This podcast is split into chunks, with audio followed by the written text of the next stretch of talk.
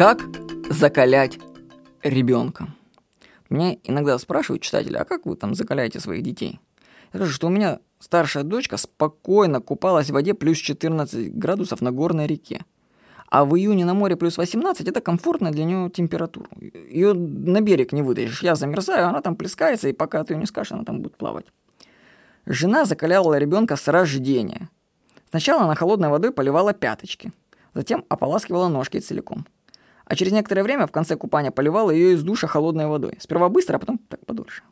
Внимание, жена никогда не замеряла температуру купания ребенка. По моим ощущениям, как любителя горячей ванны, вода для купания нашей дочки была прохладной. Я бы в такой не стал бы купаться. Вот.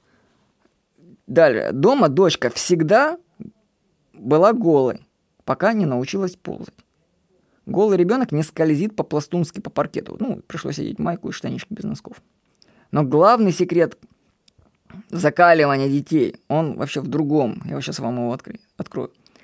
Чтобы твои дети не боялись холодной воды, ты сам должен быть закаленным. Потому что дети считывают страхи с полей родителей. Если мама или папа боятся окунуть ребенка в холодную воду из-за боязни, что он заболеет, то их пророчество, скорее всего, сбудется, потому что страхи витают в воздухе и транслируются прямо на ребенка. Поэтому сперва закалитесь сами.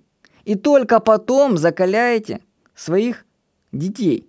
Не заставляйте детей делать то, чего вы сами боитесь. Станьте для своих детей примером. Так что закаливание детей – это легко. Начните только с себя. С вами был Владимир Никонов.